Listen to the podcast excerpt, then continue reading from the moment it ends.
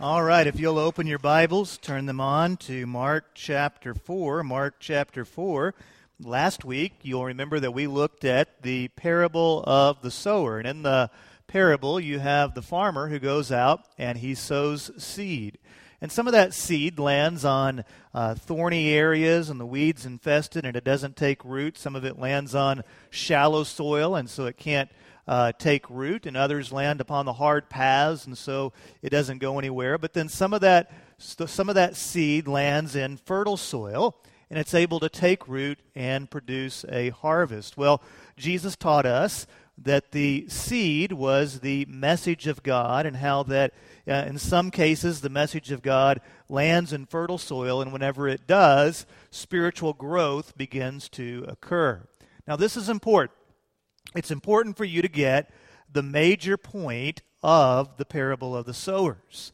At the end of the parable, Jesus says that the seed that fell on good ground produced a crop that increased 30, 60, and 100 times that which was sown. The parable of the sower is about growing spiritually. It's about spiritual growth. Now, one of the things that I believe is that you come to church, you're here because you want to grow spiritually. You go through the course of the week, and you have all sorts of things to do. And it's really easy to lose sight of our spiritual mindedness and not be a spiritual person. But you come to church because you want to connect with your spiritual side. You want to grow spiritually. Now realize this, that according to the parable, spiritual growth will always lead to kingdom growth. Now what this means is that whenever God redeems you, when God begins to do a work within you, within your heart, it's not just to create a better you. You don't grow spiritually just so you can say, hey, look at me, I've now become a mature person, spiritually speaking. But God grows you spiritually so that you can be a part of His work, so that what He has done within you overflows and makes a difference for His kingdom. I think, for example, Samson. Samson and Joy Mall are our missionaries to India. Well, I'm glad to say they returned home today after several months serving in India. You may remember that a few months back, we took up an offering and we raised $16,000 so that they could go to India and plant a new house of worship there in India. And so we're glad to say the building is built, and we anticipate that for decades people will be gathering every Sunday to worship the Lord all the way across the world because of the faithfulness of you and the faithfulness of Samson and Joy Mall. Now, Samson's been to college. He has a degree in theology from Criswell College. He knows the scriptures. Samson and Joy are spiritually minded people, but they are an example for us that what you know about the scriptures, who you are as an individual, that the Word of God should spill outward so that it's not just you being a better you, but God is using your life to make a difference in the world around us as well. Spiritual growth always leads to kingdom growth. And so under the power of the Holy Spirit, the ministry that God begins in you can yield a crop 30, 60, 100 times that which is sown. Now we're in this new sermon series. We'll be in it throughout the summer, called His Stories. And in this sermon series, we're looking at the parables of Jesus. Some of these parables that we look at will be very familiar to you, some of the more famous stories of the Scripture, and Jesus taught in parables a lot. Well, in verses 10 and 11 of Mark chapter 4, the disciples come to Jesus and they ask Him, why is it that you're teaching in these parables? Essentially, they're saying to Him, why don't you just say it? And Jesus tells them, the secrets of the kingdom of God have been given to you, but to those outside, everything comes in parables. So Jesus is telling them, look, God has awakened you to His truth. The Holy Spirit of God is alive within you. And whenever I speak to you in these parables, you can understand the secrets of the kingdom of God, and you can think spiritually, and you're able to understand the truths behind them. But there are others who have not yet awakened to these realities, and so because of that, they do not have a spiritual appetite or understanding for what I am saying. It is possible for you to have a heart that is basically open to the things of God. Your heart has soil and you are ready to receive the word. But for some reason, you are still not growing spiritually. You desire it, you're open to it, but it just doesn't happen. And the reason for this is that it takes more than a sincere heart for you to grow spiritually. It takes more than you showing up to church to grow spiritually. A spiritual person, take note of this, a spiritual person has the light of the Holy Spirit shining within them. We talk about God, God the Father, God the Son, God the Holy Spirit. We talk about spiritual growth. Frequently, we want to manufacture spiritual growth within ourselves. But when you think of it as spiritual growth, it's the Holy Spirit and the light that He shines within you that's ultimately going to drive your spiritual growth. Jesus talks about this in verse 21. He also said to them, "Is a lamp brought in to be under a basket or under a bed? Isn't it to be put on a lampstand?" Now, lamps were vital in Jesus' day. So imagine you have a clay base. They would fill that with oil. They would put a wick in it. They would light it. And then it would give light at night. They didn't have electricity, so the lamps were how they saw at night. They would use a cup type thing to extinguish the flame whenever they were through. Well, Jesus says it would be foolish to take this lamp that's on fire and hide it under your bed. It might burn up your bed. That'd ruin your whole night, wouldn't it? That's a horrible use of essential oils right there, to put that under your bed. He also says it's foolish to put it under a basket, because the function of the lamp is to put off light so that others may see and so that you may see. He says in verse 22, "For nothing is concealed except to be revealed, for nothing hidden except to come to light." Now, in some ways, he's talking about the parables. He's also talking about himself.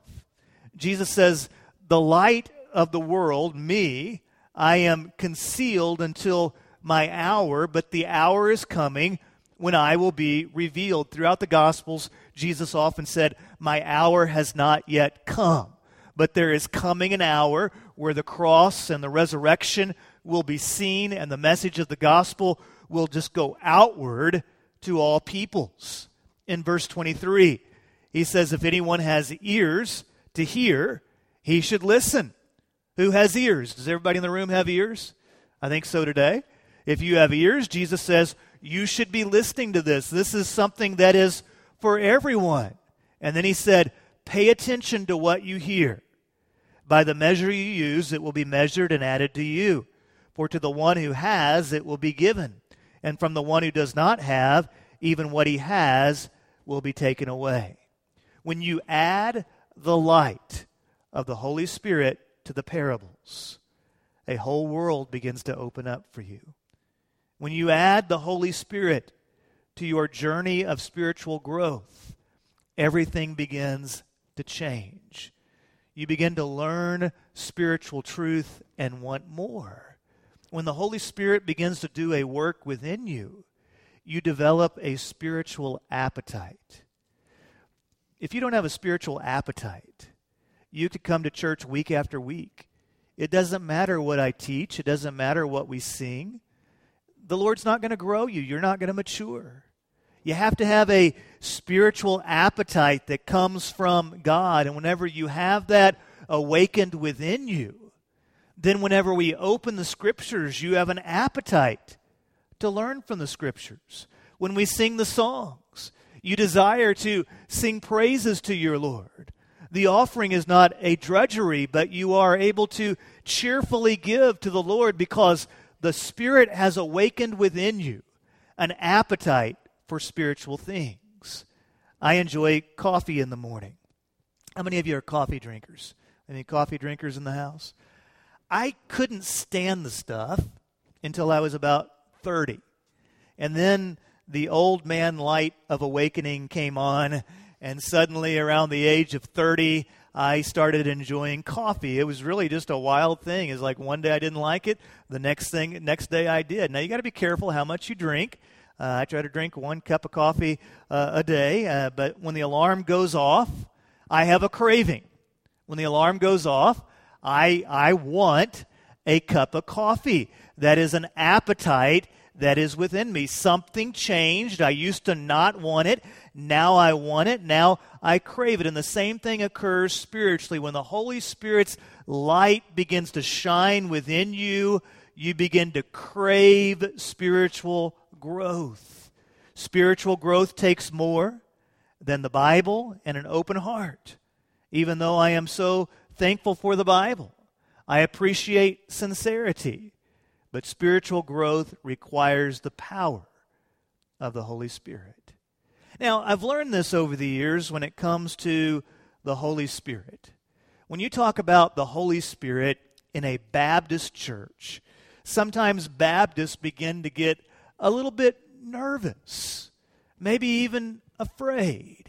And I ask myself, why is it? I mean, you have God the Father, God the Son, God the Holy Spirit displayed throughout the Scriptures. Why is it that sometimes we start getting a little bit nervous when it comes to the Holy Spirit? Well, I think one of the reasons is because the Holy Spirit part of our faith is one of those things that you just can't think your way through.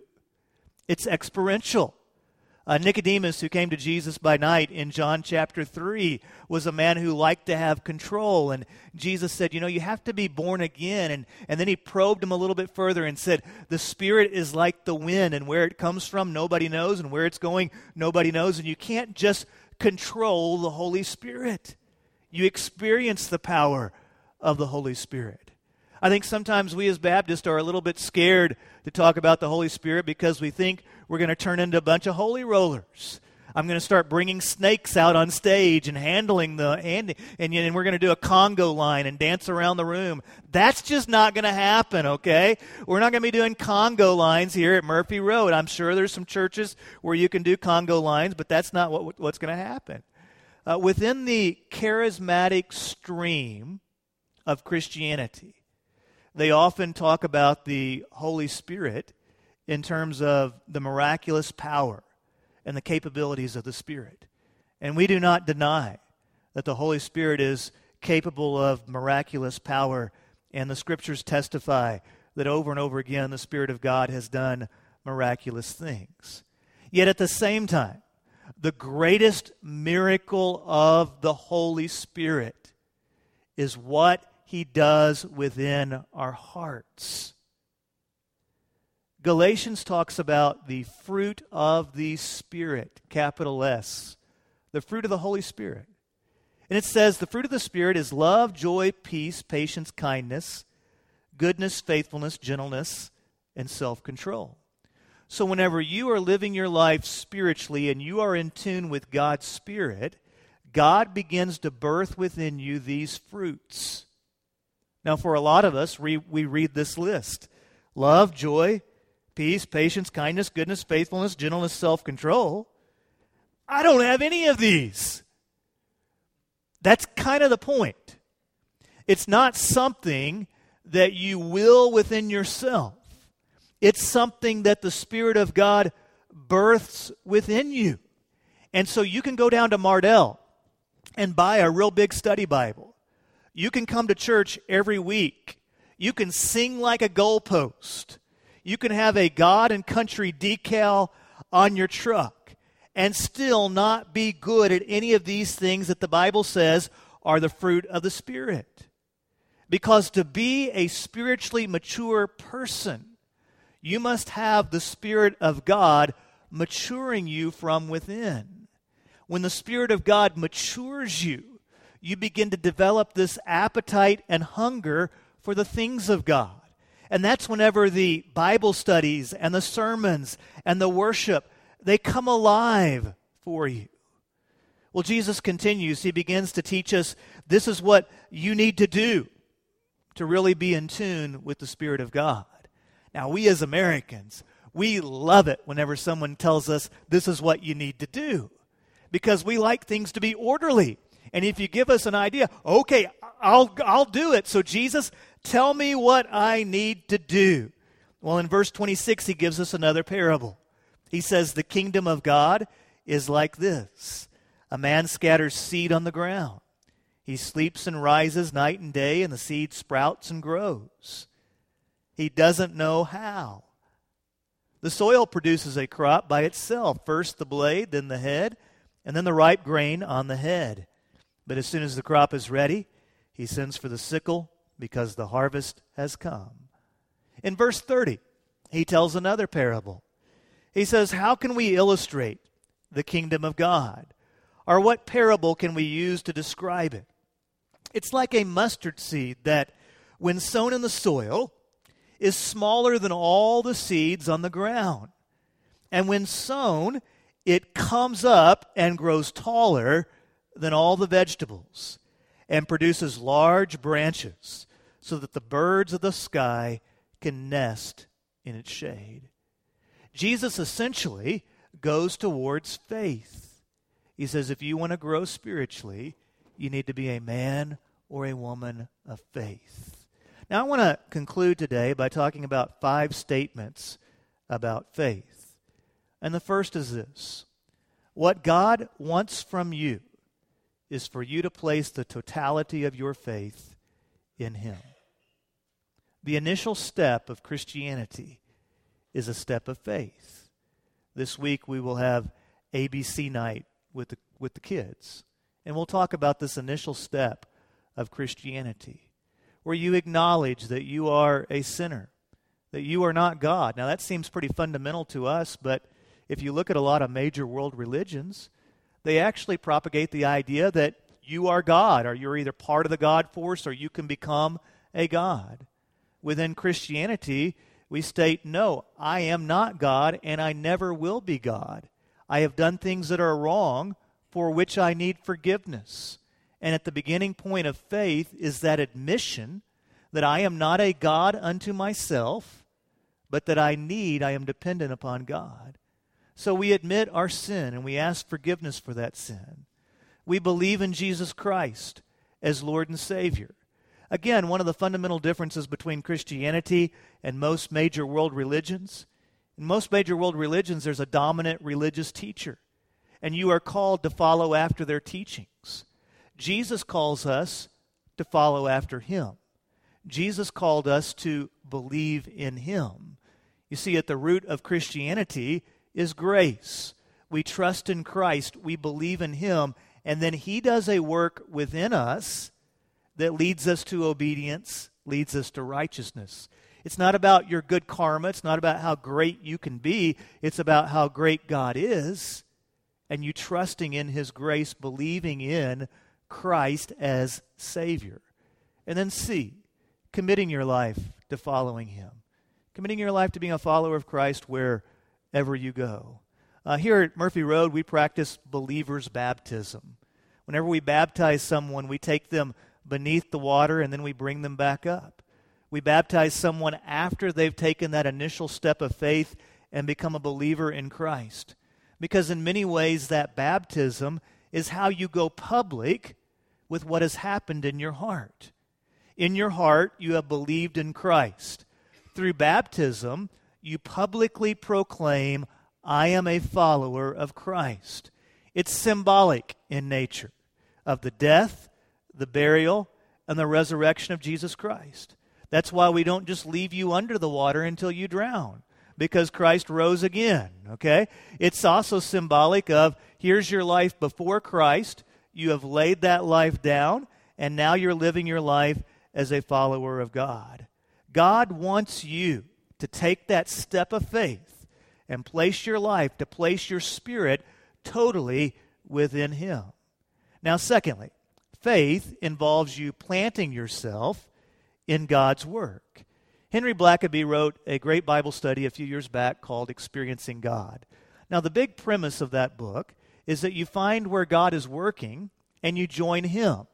What was revolutionary about the book is so often what we think is, I'm going to do something for God, and then I'm going to invite Him to join me in my work. Blackaby says, no, you find where God is at work already, and then you join Him in His work. You say, but Lash, I don't have much to invest. We're going to cover that at the parable of the talents, okay? You say, I don't have much to invest. You take what you have and you invest it in God. If you go back and look at verses 30 through 32, Jesus says, the results are beyond your control. You don't know what God is going to do when you invest your faith and yourself in Him. The results are not something that you manufacture. It's something that the Spirit drives. You believe, and He'll take care of you. Now, some of you in this room tonight, or today, you have signed up to be a leader in DBS. And as you sit here in this room looking at all this decor and thinking about the week ahead, you're thinking to yourself, what have I gotten myself into? 5 nights of kids. 5 days of working all day and then coming up here all night. I'm supposed to do crafts with kids. I'm not even crafty. And I'm supposed to be doing this every night of the week. What have I gotten myself into? Well, what you've gotten yourself into is a work of God. God's going to do a work this week in the lives of these boys and girls and in the lives of the workers. I don't know what He's going to do. I can't predict it. But I want to be a part of it. And so you plant yourself, you invest yourself, you put yourself in places where God is at work, and then be amazed at what He does. Thirdly, faith always involves risk. You don't find safe Christianity in the Bible. Both of these parables, things start small and then they grow. There's expansion. You don't find Jesus passing out little floaties for your arms so that you can live in the kiddie pool of faith. He constantly calls you to go into the deep end. And you see example after example in Scripture of faith involving risk. Noah was called to build the ark. Abram and Ruth were called to leave their home and start life anew. Joseph has to go through slavery, be falsely accused of rape, but he trusted in God, and he took the risk of faith, and God exalts him. Moses and Esther, they go before very powerful people to be liberators for their people. The prophets had to proclaim a message that was unpopular, and they were persecuted for their message. The pages of Scripture are scattered with men and women who were willing to take the risk of faith. Fourth, faith includes moments of doubt. Now let me talk about this here for a little bit. We frequently misunderstand doubt. And we think that if I doubt, or if I have doubts, I'm exercising faith right now, aren't I? If I have doubts, that I am on the opposite side of God.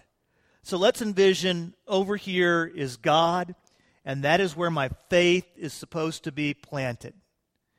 What is on the opposite side? It's not your doubt, it's unbelief. The opposite of being a person whose faith is in God is being a person whose faith is totally in yourself. You're living life as a secularist. You're living life as an atheist, as if I am the God of my universe. Everybody has a God. Sometimes it's just yourself. So the opposite of faith in God is your living life with unbelief. Faith is totally within yourself. Sometimes in this journey of faith, we find ourselves on this drawbridge of doubt. Adversity comes in, and we start thinking to ourselves, I don't know, I have questions. Sometimes God brings turns into the story of our life that we didn't expect. He rewrites the script. And so we find ourselves in these situations where we don't understand it all. But it's in those moments of doubt where you either retreat to unbelief and you run from God, or you run towards faith and you put your trust in God. So if you're in a season of doubt right now, you're either going to run away from God towards unbelief, towards you being God yourself, or you're going to run towards God. A professor of mine in seminary, Roy Fish, used to always say, when trouble comes your way, gaze at your God and glance at your problem. Faith pushes through doubt. Faith continues through the struggle. It pushes through in belief in God and trust God, even whenever you don't have all the answers. When your wife comes to you and says, we're having baby number 4, and you're like, that wasn't my plan. What are we going to do? Are you going to run towards unbelief and just wring your hands in despair? Or are you going to push through all the uncertainty and say, Lord, I'm going to trust you. I don't understand everything about this, but I'm going to trust you. Fifth, faith expands. When the light of the Holy Spirit comes on within you and your heart opens up to the truth of God, God expands your faith to produce a crop 30, 60, 100 times that which was sown. I love this time of year when graduations take place. I like to go to the high school graduations in particular. I really enjoy listening to 600 names being called off, don't you? No.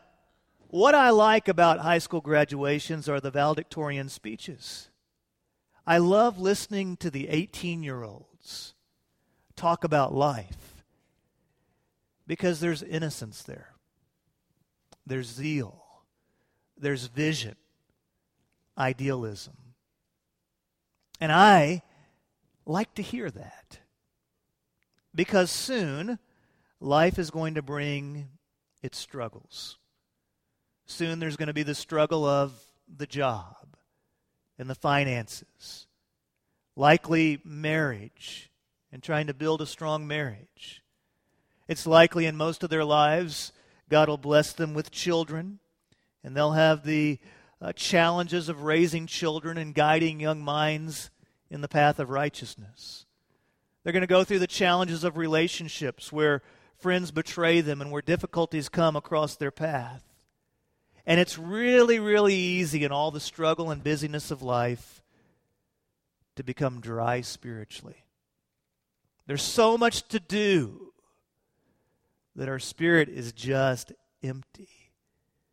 And there's that temptation to become cynical and bitter. You say, the cynicism is just my sense of humor. No, somewhere along the line, the idealism was stolen. And you get to that point where you're like, this is just life, and you surrender to it and you accept it. I love the parables because they call us to be young again.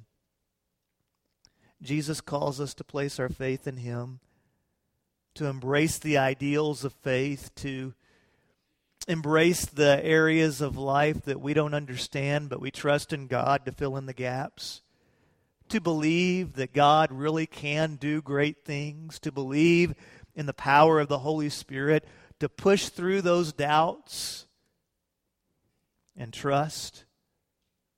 And the scriptures say, believe in Christ. Put your faith in Him. Embrace that idealism that on the other side of all that you see, there'll be a great work of God. And even right now, there might be a lot of clouds and a lot of storms. The sun will shine again. Jesus says, plant your faith, even that of a mustard seed, in me, and I will grow that seed into a great tree. You can sit at the table and eat from the harvest of your faith when it's planted in Christ. Would you be so kind as to stand with me, please, as we come to a time of commitment? Paul and the musicians will lead us in a hymn. If today is your day of salvation, I encourage you right now in this moment to call out to God, admit your sin, ask for forgiveness from above, place your faith in Jesus as your Lord and Savior, commit your life to following Him. I would love to know that you're taking that step of faith today. You can come and see me during this next song. You can come and see me after the service. I want to be a pastor to you, help you and encourage you. I long for you to have spiritual growth in your life. I long for you to have a spiritual appetite, for the Holy Spirit of God to be alive within you. I invite you to open up your heart, to allow your heart to be fertile soil where God may speak. But I invite you to place your trust totally in Christ, to push away from the cynicism, to push away from this idea that somehow I am God, that I am totally self-sufficient, and instead realize that God calls you to faith, to trust in Him. Perhaps God is rewriting your script. He's changing things, bringing things into your life that you did not anticipate. Are you going to retreat towards unbelief? Or are you going to push forward in faith, looking at Him? He can use your life to be a part of His work. Trust Him. Trust Him. Heavenly Father, we thank You so much for this time.